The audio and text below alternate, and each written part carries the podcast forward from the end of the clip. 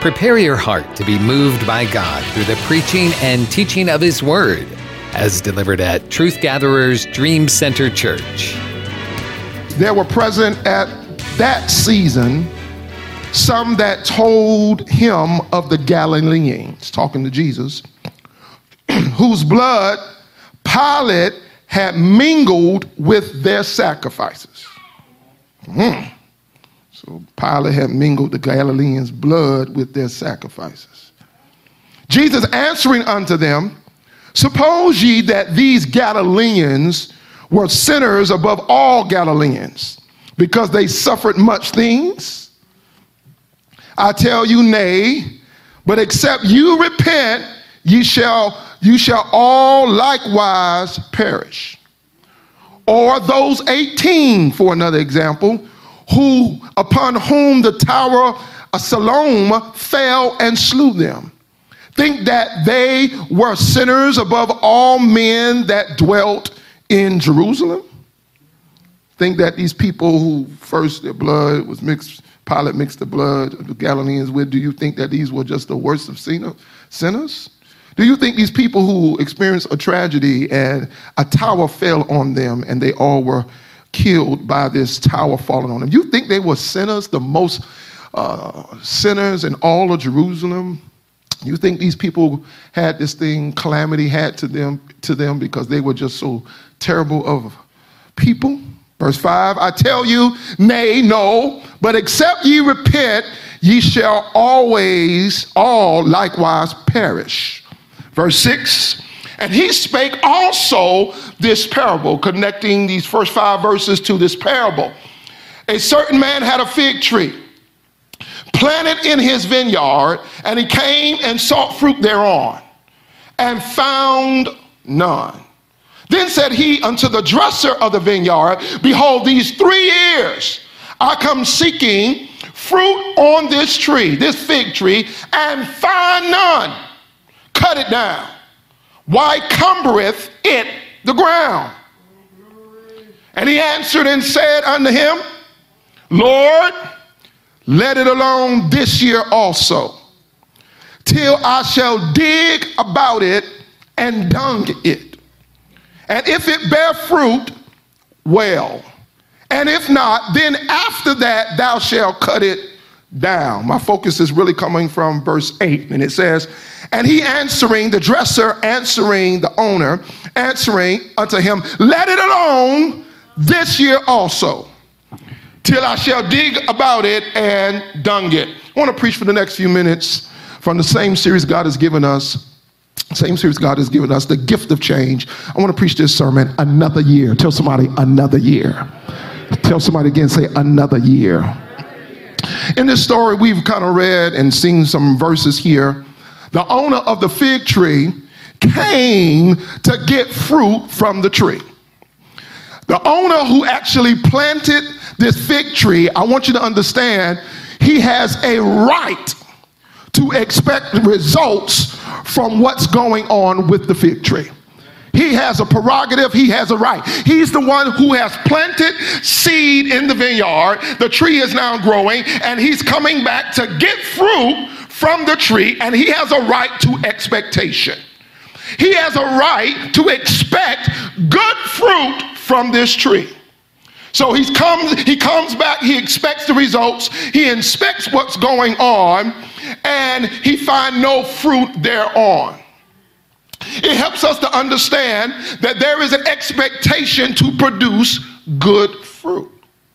You know, I work in the financial world, and one of the things we try to do is keep good records that validate why we spent what we spent, what are we doing with the monies, and do they line up in which the purpose in which they are given.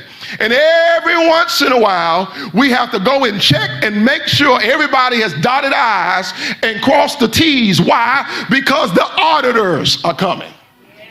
The auditors are coming to verify that we're doing the right thing with what we have received.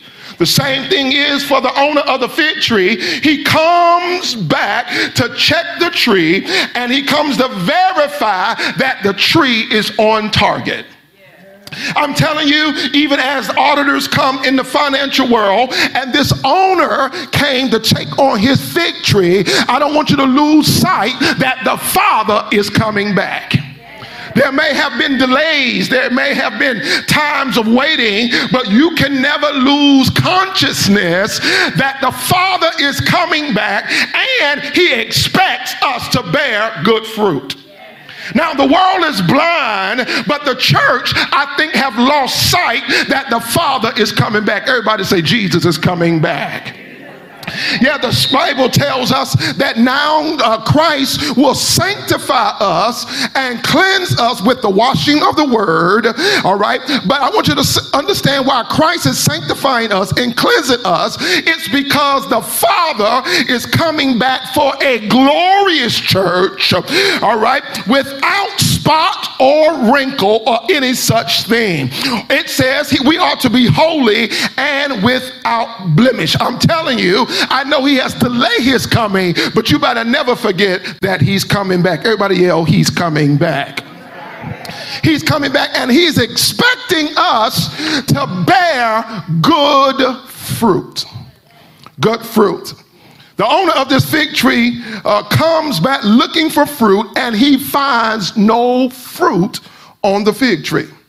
In other words, the fig tree has a trunk. It has branches, it has twigs, it had leaves, but it has no fruit. The owner is there and he's wondering what's going on with this tree. Why no fruit? Why no fruit on the tree? I observe it, I look at it, I inspect it. It has a trunk, it's buried in soil, it has branches, it has twigs, it has leaves, but it has no fruit. What's wrong with this tree that it has not produced fruit? It's important at this moment why the, uh, the owner of the fig tree is looking for fruit because we got to understand that a tree is known by its fruit. The Bible doesn't say that a tree is known by its seed.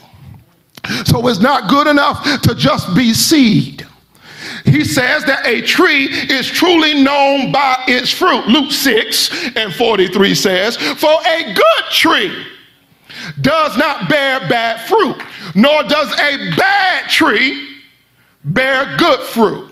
For every tree is known by its fruit. It helps us to understand what the what actually uh, the owner of the fig tree is looking for. Is looking for this tree to fully express its identity. Because as long as it got a trunk, branches, twigs without fruit, nobody still know what kind of tree it is.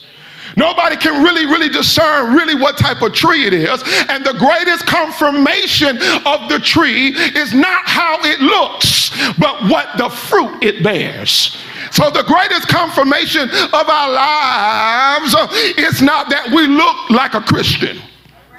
I says now look, so I believe even the definition of what it looks like to be a believer and a Christian have got blurred throughout the years right? So we can't even necessarily say the ultimate uh, identity of, of, of looking like a Christian is coming to church all the time. We can't say that. The last two years has proven that with the pandemic, having to have some safety and precaution, having to use technology and other means to connect, we've proven that it's not just about coming to a physical building that represents that you are a Christian because we found out that we can eat even from technology.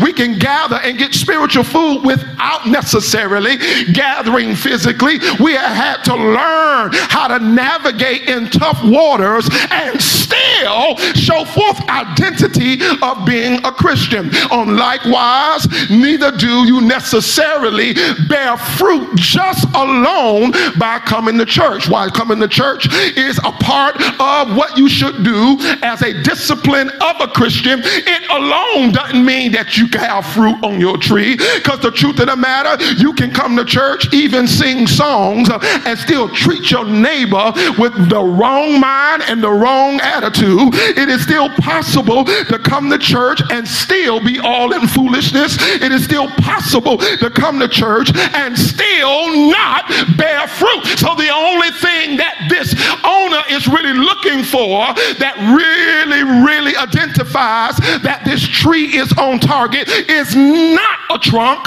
is not branches, is not leaves or a twig. While that's a part of it, don't lose it. But he says, I gotta see fruit. Everybody say he has to see fruit. He has to see fruit because fruit really shows the identity of this tree. So the owner is the first person disappointed that the tree doesn't have fruit. Can we put things in order today? Some of us act like where our life, our lives hadn't been or come to yet, that we are the most frustrated individuals about where our lives is. The truth of the matter, if you think you're the most frustrated about where your life is, you are missing that you have an owner.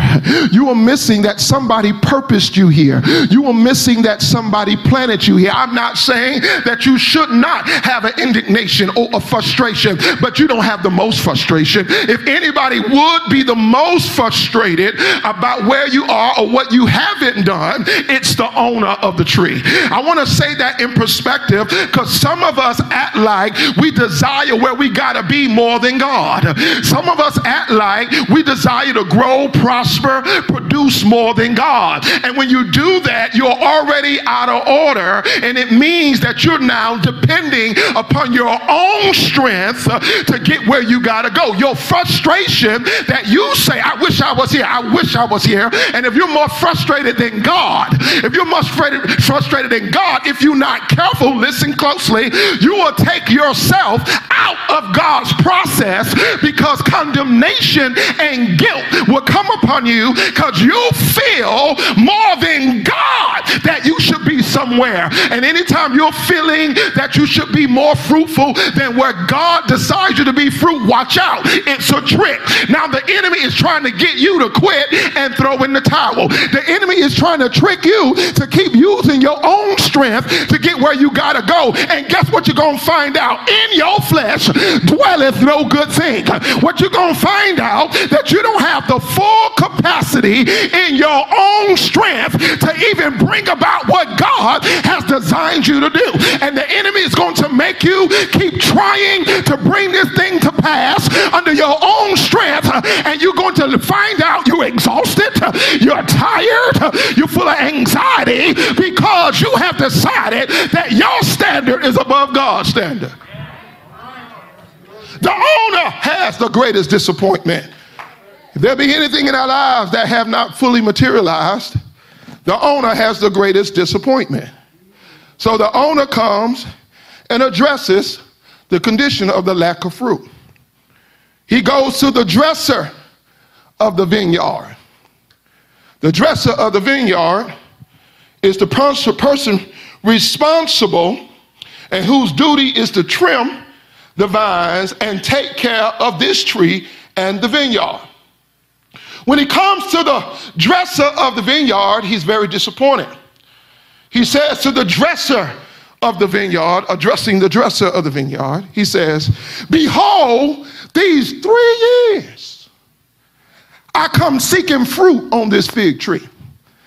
Three years I've come seeking fruit on this fig tree and I find none. He tells the dresser to cut it down why cumbereth it the ground? In other words, I have a standard of productivity. I have a standard that when I plant a seed, I expect it to grow and I expect it to produce fruit.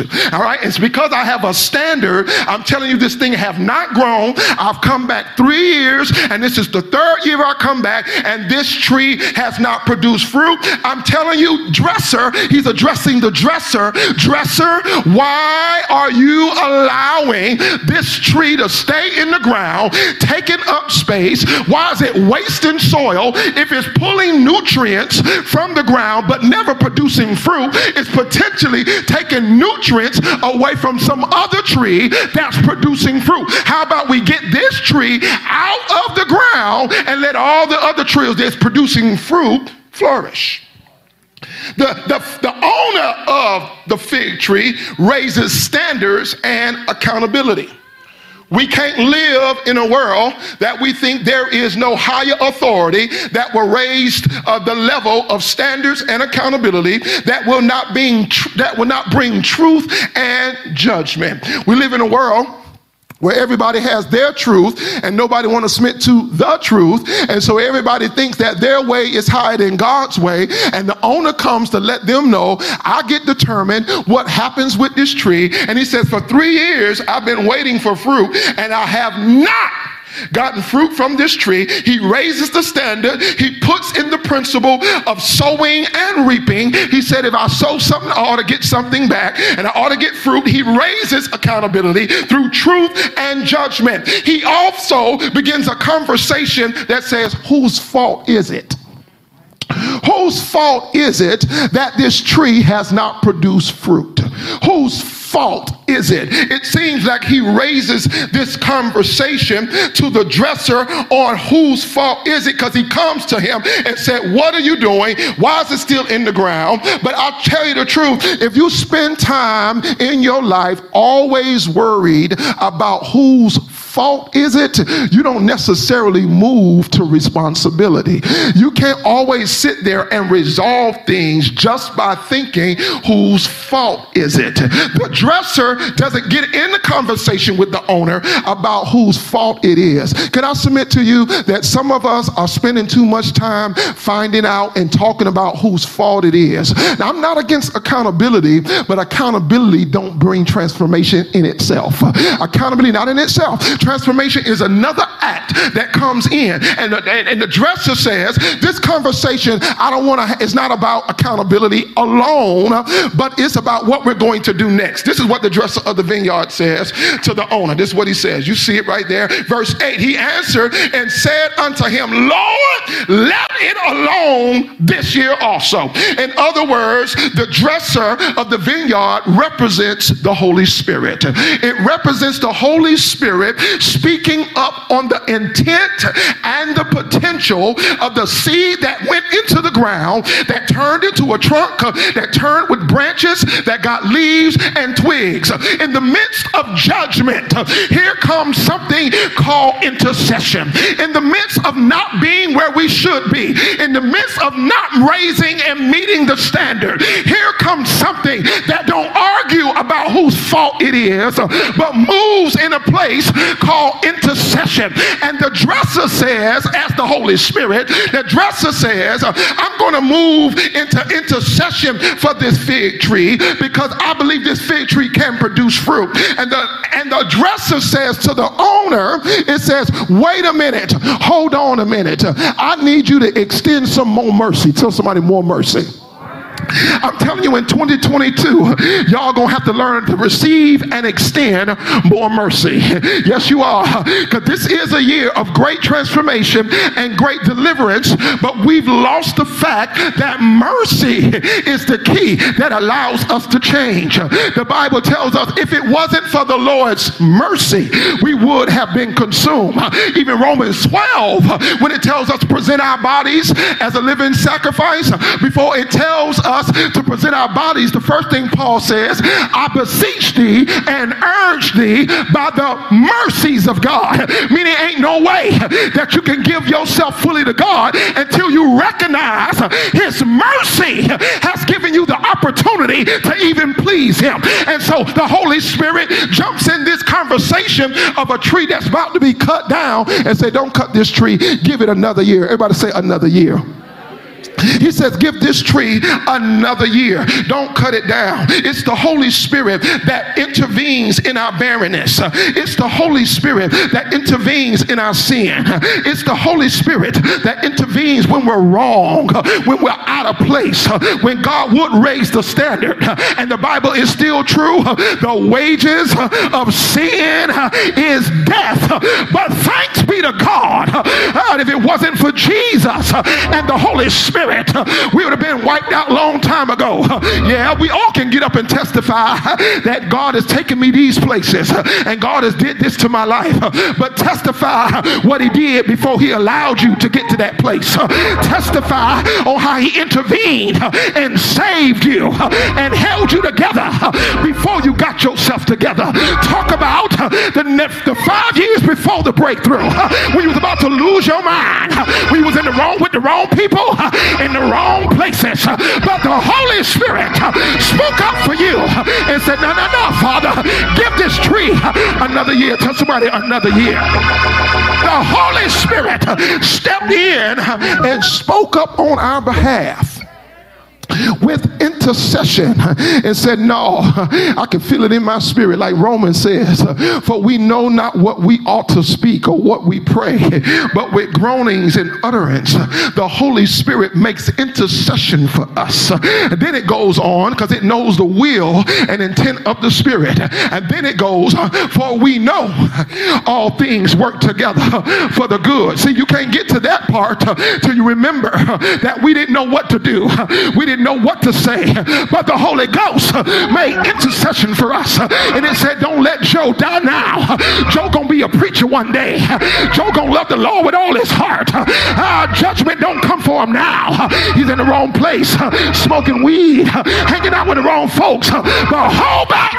Give him more time. Give him a little more time. You know, wait, wait, wait, wait, wait, wait a minute. Some of us keep talking about uh, we done it. You know, see, some of us, I'm telling you, you're gonna need more mercy. Some of us keep deciding that our standards are greater than God. So we keep telling people who don't fell into some situation, we don't gave them enough mercy. God said, You don't gave them enough mercy. Did you want me to tell you? You don't gave I don't gave you enough mercy. You can't determine when God done gave enough mercy. You can't you can't you control when God's done been compassionate enough. Judgment is not in your hands. And sometimes we're looking at people's lives. They hadn't bear fruit, but I want you to know some plant, some water. But here's the Lord of the harvest. You better watch your mouth trying to tell people that they don't had enough mercy. And when you look at your own life, you ain't never tell God, God, don't help me. I don't have enough mercy. The Holy Spirit intercedes uh, on behalf of the barren fig tree and said, Not yet.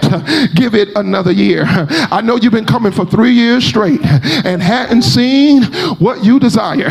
But somebody said it's a prophetic word. Tell somebody another year. Another year another year. It's, it's, trying to teach us the need for mercy and compassion. Yeah. Even as I said, this is a great year of deliverance. But we got to remember the component of mercy and compassion. Because, you know, some of us cut people off too quickly. Now, you may can't be through the whole process.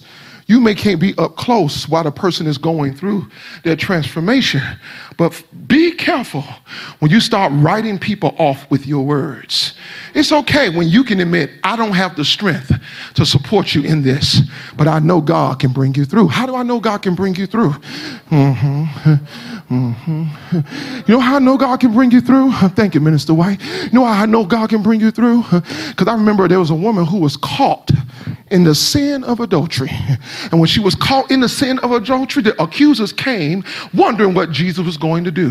What did Jesus do? Jesus bent down to the ground and he began to write in the sand. I don't know what Jesus was writing in the sand. I'm telling you, there's a part of my consciousness that still want to know what you write in the sand that makes people see their own sins, make people see their own vulnerabilities. I don't know what he was writing in the sand, but whatever he wrote in the sand calls from the eldest to the youngest to walk away. As they thought about stoning her for her sins, Jesus wrote in this. I still want to know what Jesus wrote in the sand that will cause them to remember it could have been them. I want, I want to know what it was in the sand that became a mirror of their weakness, a mirror of their vulnerability, a mirror of their humanity. I think the worst thing in the house of God is a, a redeemed person that doesn't remember. I think the worst thing in the church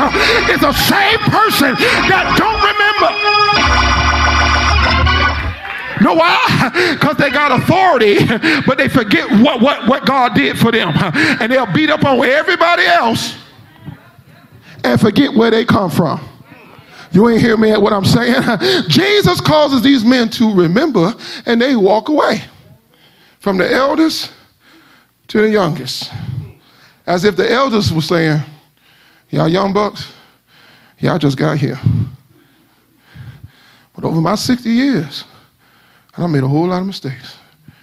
I'm gonna let y'all young bucks handle this one. Y'all, y'all can deal with Jesus and the woman. And tell you what, get back with me and let me know what happened. Because uh, life has taught me something at my 60 years old. I'm magnifying the story. Life has taught me that you never know what you're going through, never going to do. You never know where you're going to be. You can't even imagine. I know I don't wish to be anywhere, but the truth of the matter, I've been someplace I never thought I'd be. Oh, y'all want to say nothing? I've done some things I never thought I was going to do. Oh, and, and the person with the eldest in that story gets to walk away and say, y'all young bucks handle it.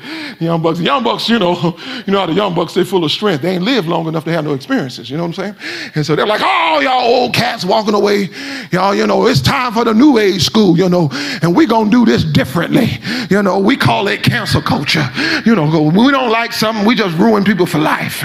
You know, when people make sins and mistakes and discretions, you know what I mean?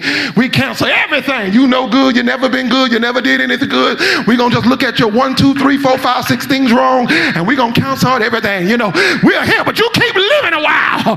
Uh, you keep living a while. No, no, no. And then sooner or later, as he keeps writing, something ministers to the young folks. The young folks was like, hey, I'm going home too, man. What you got to do man? I got something to do, so to speak. And they all go home. Jesus looks up to this woman and says, Where are thine accusers? I'm telling you, if we're not careful, we'll be people who speak truth, but we're missing love. The Bible has never called the church to speak truth without love. Never. The Bible tells us speak truth in love. So we can't go around and just say what we want to say when we want to say it. We can't even take the word of God and use it without love. You can't do that. I was telling somebody I can't just preach the gospel without love.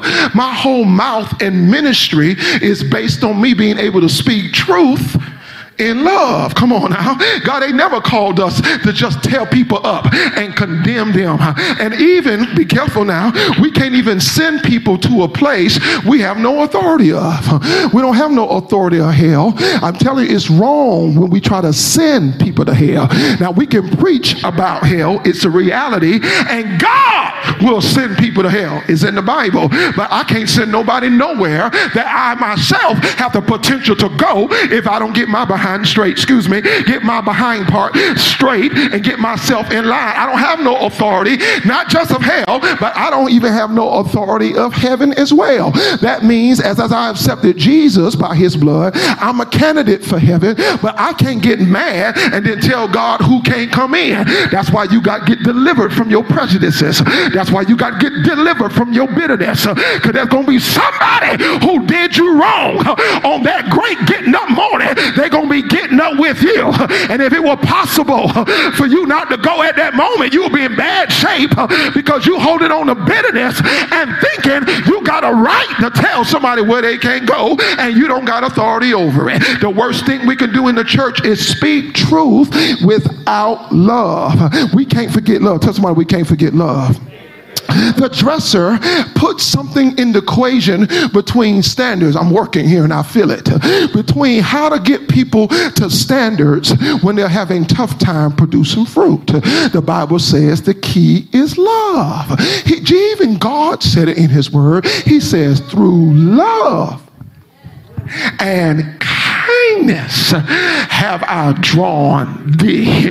You didn't get here just because of God's judgment. You got here through his love and his kindness. Oh, you don't believe me? I got it. I feel it now.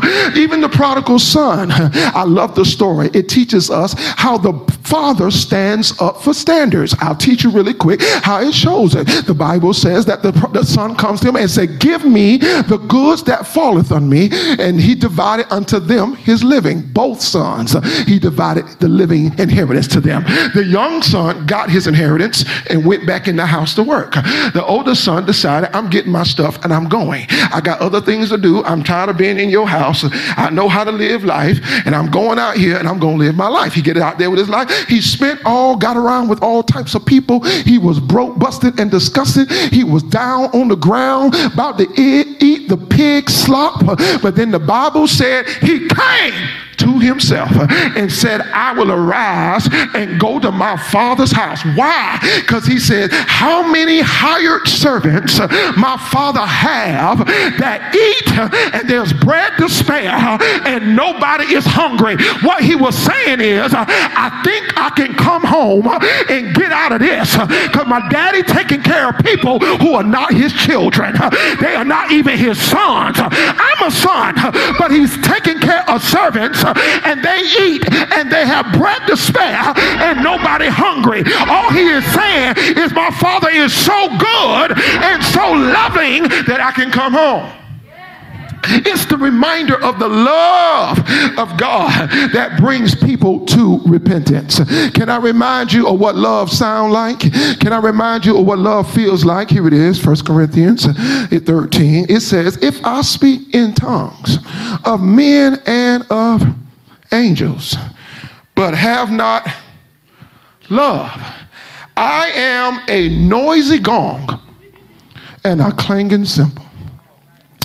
If I have prophetic powers, understand all mysteries and all knowledge, and if I have all faith, so as to remove mountains, but have not love, listen to this I am nothing. If I give away all I have, and if I deliver up my body to be burned, but have not love, I've gained nothing. Love is patient and kind. Love does not envy or boast. It is not arrogant or rude. It does not insist its own way. It is not irritable or resentful. It does not rejoice at wrongdoing, but rejoices with the truth. Love bears all things, believes all things, hopes Oh, I feel the Holy Spirit. All things endorse. Y'all ain't saying nothing. What can make you hold out when you got every? I feel the Holy Ghost. What make you hold out on somebody and something when you got all the legitimate reasons to quit? It's something called love. Love will kick in and make you endure. Love endures all things. Love never ends. As for prophecies, they will pass away. As for tongues, they will cease. As for knowledge, it will pass away. But love is above all. Tell somebody, love, love. Love, love. The Holy Ghost speaks up to this tree that seems to experience judgment, and he tells uh, the father, the owner of the tree, the owner of the tree, the Holy Spirit tells the owner of the tree, don't give up on this tree quite, quite yet. Tell somebody, say, another year another year. The Holy Ghost is speaking up for this barren tree. This barren tree that has a trunk, branches, twigs, and leaves, but it has no fruit. I believe the Holy Spirit makes intercession, and I believe really the communication between the dresser and the Father is somewhat like this. See, the Holy Spirit is an interpreter. Like I said, the Bible says, we know not what we ought to say but the Holy Spirit comes in. So the Holy Spirit takes mistakes, foolishness, wickedness, it takes your background, it takes how you grew up, it te- takes your intellect, it takes your ingenuity, your creativity. The Holy Spirit intervenes and is able to talk to God on behalf of everything you've been through. And I believe the dresser was trying to talk to the owner of the fig tree. I believe in my mind how this thing is really happening. It's a language that the Father understands from the dresser. Uh, he understands from the dresser. The dresser has the responsibility The dresser have seen things look like it never was going to grow. And all of a sudden, it came back to life. Have you ever seen something in the ground? Have you ever seen some trees look like it's about to die? Have you ever seen some trees leaned over, branches limp, and you turn yourself around three days later and that thing is propped back up? The dresser has experience and has the skill, and I would like to say the dresser, the Holy Spirit, has a role, and he can code your trouble, and he can code your pain, and he can code your sin, and he talks to the owner, and I believe he's trying to say, hey, slow down a little bit.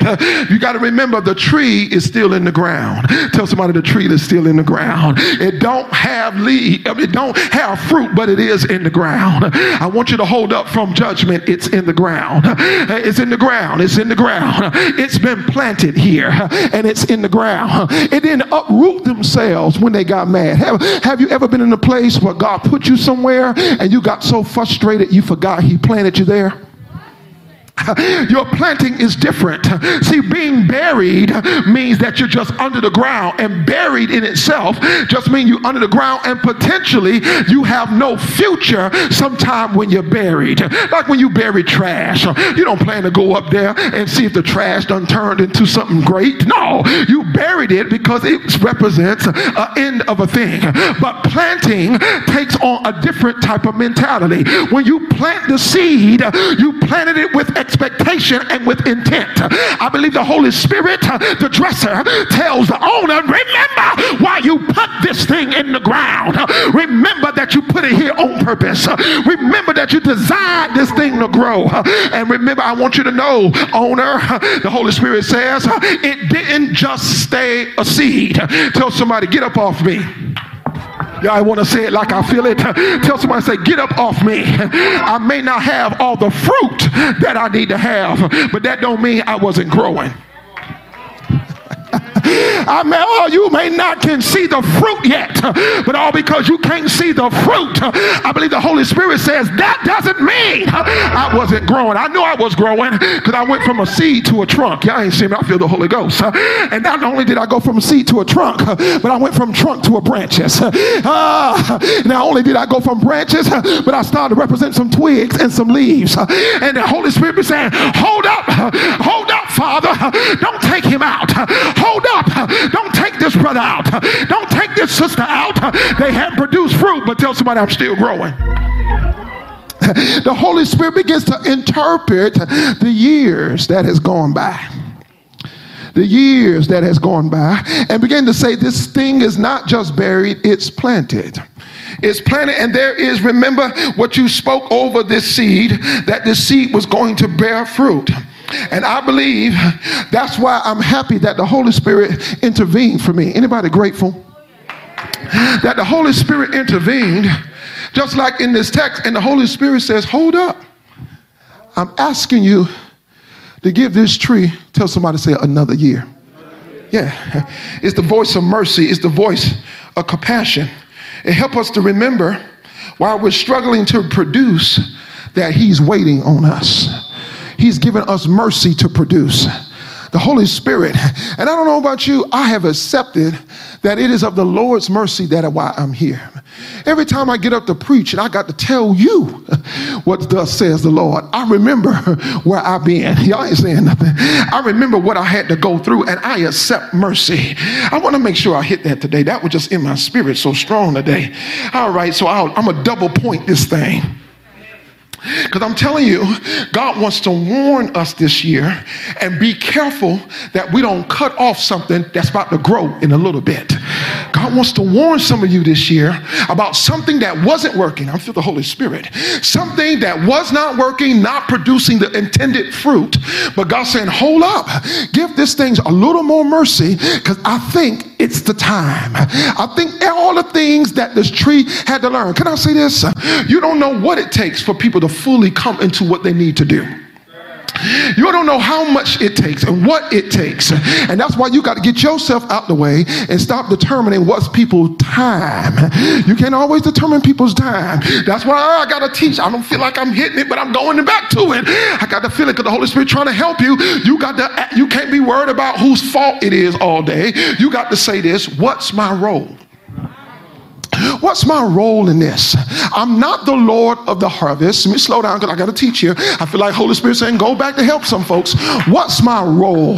What's my role in this brother turning around? What's my role in this sister coming into fruition? If you're not careful, some of you have gotten yourselves together and you have to t- decide it when other people else should be together. You can't tell me, I hear the Holy Ghost helping me. You, y'all look at other people. You can't tell me about struggle. I know struggle. You don't know when I was 15, I had a baby, I had a wedlock. I know what it is to raise all y'all as single mother. All right, that was you. That's how God delivered you. But that don't mean the way and the time God delivered you is the way God's going to deliver them. And you got to stop basing on how God brought you out the same way God's going to bring them out. Yeah. And so you got to find your role. Say, I don't know what else I can do here, but I'm to be, lo- I'm to pray for you. Hallelujah. You know, you may have to be honest. I'm sorry. I can't keep paying your rent. Amen. I look, I can't keep doing that. Just can't keep doing it. That ain't my role in this one. Hallelujah. Hallelujah. I just can't keep doing it. I can't do it. But I'm sure to pray that something, something happened that you can pay your rent. So y'all see what I'm saying? See, I'm still in the process. See, I'm still, rather than, I ain't paying your You dirty dog, nasty stink self. And you start judging everything, putting them down and telling them what they can't do. And you miss what your role is. And I'm telling you, God's trying to help us get out the wrong role because we got to remember where we've been. I feel the Holy Ghost. And I'm telling you, be careful. Because God tell I feel the Holy Ghost. Tell somebody, God, I feel prophetically about it. Spin around if you can stand up and say, God's gonna turn it around this year. I feel that if you can believe that by faith with certain things that you've been waiting on God to do, and it's been challenging for you, I dare you to say, one more year. I believe you're gonna turn around. Say this year. Give me a few minutes. This year I feel the Holy Ghost. I, feel, I still feel that. And I've accepted the mercy of God. Let me get this point. I, I've accepted the mercy of God for me. See, merciful people can be merciful to others. But arrogant people can't see nothing. And when you start using words like, I can't see, I can't see, be careful. Be careful you stop using those words. Those are cold words. I say sometimes I can't see it, but God knows. I'm gonna leave that alone. And sometimes if I get into something, even as a pastor, because everybody know I get into messy things. Everybody know I get into messy things. Amen. If you ever come close to me and, and I ain't smelling right, you just know I've been in a mess. Amen. I ain't talking about naturally, I'm talking about spiritually with my life. As a pastor, people fall into ditches, people fall into pits, people fall into some messy stuff. And I get into some mess sometimes. Y'all ain't saying nothing. But I remember while I'm in the mess trying to help somebody, the Bible even says like this. It says, it says, when you, it says, ye who are spiritual if you see a man overtaken in his sin and his faults, ye who are spiritual, remember yourself lest ye fall. Meaning while you helping somebody else get out of where they been remember where you come from. So let me tell you my secret to helping people out of stuff. Remembering. While i'm counseling somebody i'm remembering while I'm supporting them, I'm remembering. I'm remembering where I was. I'm remembering the mercy of God towards me. And I'm telling you, people who are who have received mercy ought to be the most merciful. Oh, I feel the Holy Spirit helping me today, bringing all kind of scriptures to the mind. Remember the lady who walked in the room with Jesus worshiping? She broke open the alabaster box and she worshiped in front of everybody. After she worshiped, they looked at Jesus and says, This money could have been used to give to the poor. And we could, you know what we could have did with all this money? She don't wasted this oil on Jesus. You know, we, we could have sold this now. We ain't have to use all this for no worship. We could have took this oil and did something with it. That's what she, Jesus says, shame on y'all. First of all, he was in Simon, Simon's house. He said, Simon, first of all, I'm in your house. This woman has trespassed to worship uninvited, considered a harlot of the city, But she says, if Jesus is there, I can go there. Forget who else is in the room, but if Jesus is there, I can go there. Invites herself, crashes the party, and Jesus says, wait a minute now. I've been here the whole time, and y'all ain't give me no worship. At least the owner of the house could have been saying, thank you for visiting my house. You could have went over down to John house. You could have went over there to Mary house. Well, thank you, Jesus, for visiting my house. No. Instead of being grateful that Jesus at his house, he gets arrogant. Oh, I feel the Holy Ghost helping me. That he's at the table with Jesus. Tell your neighbor, all because you at the table, don't think you equal. Some people get to the table and forget because they're at the table, they start thinking they're equal with everybody at the table. No, Jesus is at the table and he's allowed you to be at the table so he can feed you and take care of you. Simon loses sight that he could have had the greatest opportunity to do the most worshiping because it's his house. Jesus brings them into conviction for not worshiping. He said, Y'all sitting up here, y'all had the greatest opportunity to worship me. I've been here the whole time. Y'all ain't said nothing. Now, when this woman brings this all in here and she begins to worship, now you got so much to say about her. He says, But I could tell those who really been forgiven because those who recognize they've been given forgiven much will worship much. So I ain't trying to judge your praise, but sooner or later, when you start really thinking about all that God's done for you, it's going to come through your worship. It's going to come through your praise. When you humble yourself and remember where you could have been, it's going to come through your worship. He said, This woman praised me because she was forgiven much. I'm telling you, God's trying to remind us that we ought to be merciful. Say, be merciful. So when this when this dresser, my last point, when this dresser says to the father, the owner of the vineyard, and the owner of the fig tree, he says, I'm gonna do something about this tree. He says, not just another year, give it another year, but just not another year. Somebody says, this year. I'm going to put a demand on righteousness through faith. Just everybody say this year. I dare you to say it. Not another year, he says, but it's really he's trying to say this year. When he says, give this tree another year, because the next verses he says, and come back the following year, and if it's not right, we're going to cut it down. I believe there has to come an urgency and a demand to push you into fruitfulness. Somebody said this year. I believe what he's trying to say here. He says, Look, this is what he's trying to say. Is, look, he says, Lord, give me this time also. I want you to see what he says. Uh, um, uh, look, look at verse 8. When he answered, he said, Lord, let it alone. This year also, don't bother it again. You've been patient with me. Tell somebody, say, Lord, be patient with me this year. I, I, just believe something gonna snap in the spirit for me this year. I just believe I'm gonna get it together this year. Whatever I've been tripping, I'm gonna get it together. Uh, y'all playing around with this thing. I really do feel that I'm gonna break into new areas of Josephness this year because he waited for me. I really believe there's something else God's been trying to. I'm being very personal right now, and I'm only being personal so you can learn to be personal too. I'm being very. God's been waiting on me to do something else and grow into something else, and I'm about to show God, I said this earlier, his mercy is not in vain. I'm about to show God his time of waiting on me is personal. So personal. Tell somebody, say, this year. He said, I'm going to dig around it. He said, I'm going to dig around it and I'm going to dung it. So this is what the dresser says. And I'm not just going to um, just sit around. And now I first communicated on behalf of the fig tree. I became an advocate like a lawyer. I know some of y'all want to go to court and represent yourself. You ain't studied no law. You don't know how to get off on a technicality. You talking to the judge, you all in your emotions. You mad and fussing. And that lawyer is skilled on how to represent you. About to save you some pennies and get you a little lawyer. You about to get you an advocate to fight for you is trained and learn how to fight. Just help somebody who's struggling what to do with that situation. Uh-huh. Get you an advocate. The advocate says, not only have I spoke up on behalf of the fig tree, who didn't know the words to save his own self, God help me. I'm also going to do something else, like I'm going to dig about it. I believe this is the season, everybody say to dig deep. I'm gonna keep preaching until we get it. God says, This is the time that I'm going, Holy Spirit, I'm gonna dig around the fig tree. It means I'm gonna hollow some things out. What it means is, the Holy Spirit says, Now I'm coming in this season to get some things from around this fig tree.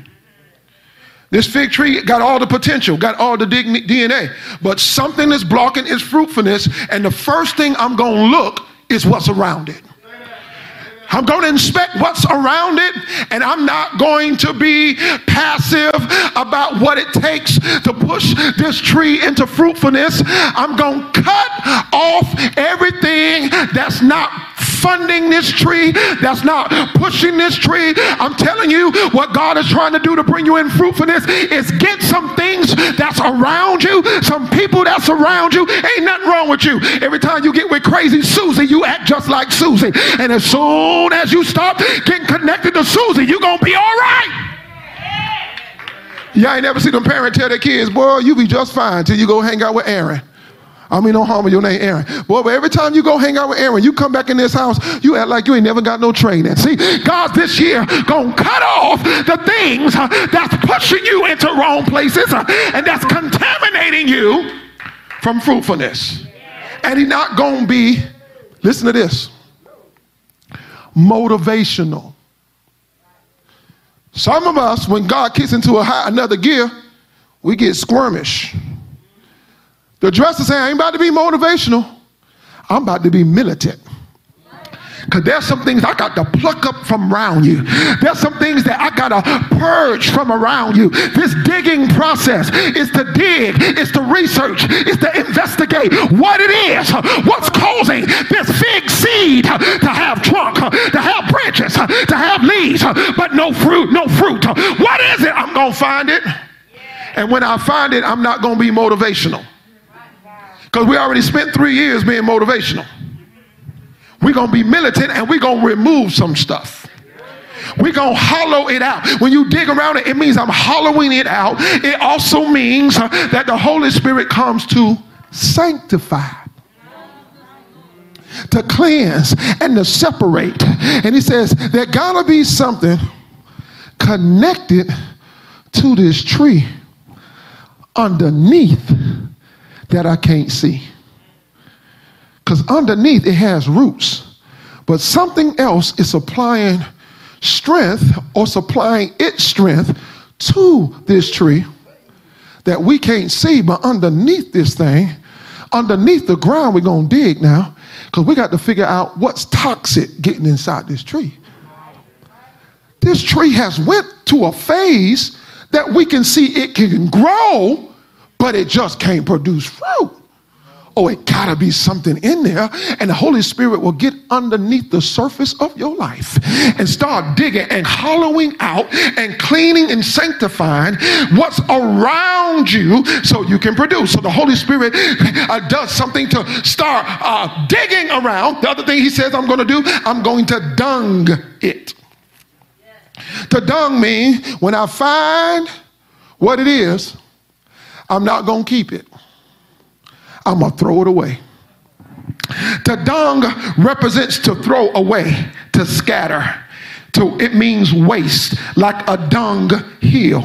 It means I cut away, I throw away because this is a waste. It's not, it's not that the fig tree is a waste. What's connecting to them is wasting their lives. If you're not careful, there's something that's feeding you, wasting your life. You could be further, you could be growing further, but something connecting you is taking away your strength. I don't know how to preach it like I feel it, but I'm telling you, some of y'all this year, to be everything God called you to be, you're going to grow something called a backbone. You're going to learn to tell people no, and you're going to go and sleep in a deep sleep after that. I'm telling you, you're going to sleep so so deep, your, your neighbor in the apartment going to be hitting the wall. What's, what's going on over there? I ain't heard you sleep that deep, snoring that loud. Why? I finally told the person that's been toxic in my life. No, don't call me no more. Don't look up my number no more. Don't call. No, we can't go out to eat. No, we can't fellowship because there's no fellowship with darkness and light. I decided I'm the light and I'm getting the darkness out of me. This year, you're going to resist the devil and he going to flee. Backbone.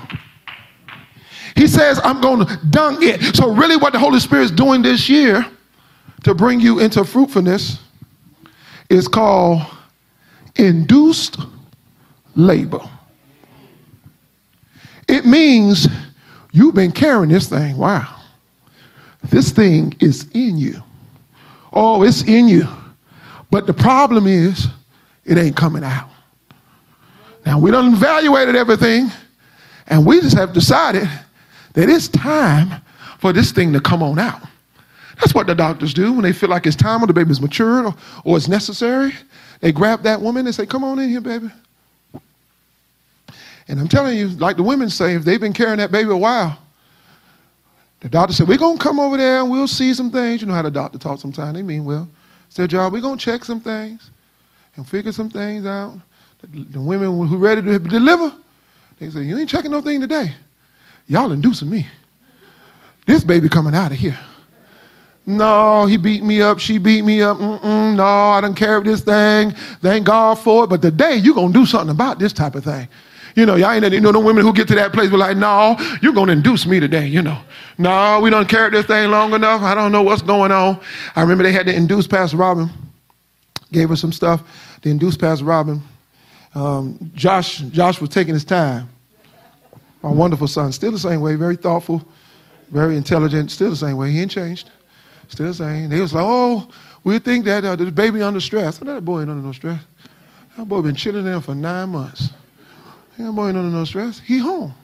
He's at the home he know is home. You know, he and he's still the same way today. He's up in that womb just chilling. And they tried to induce it when it happened, so Pastor Robin had a C-section. Pastor Robin had a C-section. And when, when, when Joshua Davis came out, they said, whoa, he's a mad something. I said, I told you it was fine. He was just mad that y'all bothered him and he was cozy and he was comfortable. You know, sometimes they have to pinch a baby, do a little tap to make sure the baby's lungs and all that. Josh came out yelling and screaming, stretching. Leave me alone. I was fine for nine months. What is happening here that y'all have induced my la- induced her labor? I'm telling you, some of you, God's about to induce your labor. It's already in you. It's time for that thing to come forth, and God's going to put some pressure on you. He's going to put some righteous pressure on you to induce you into labor.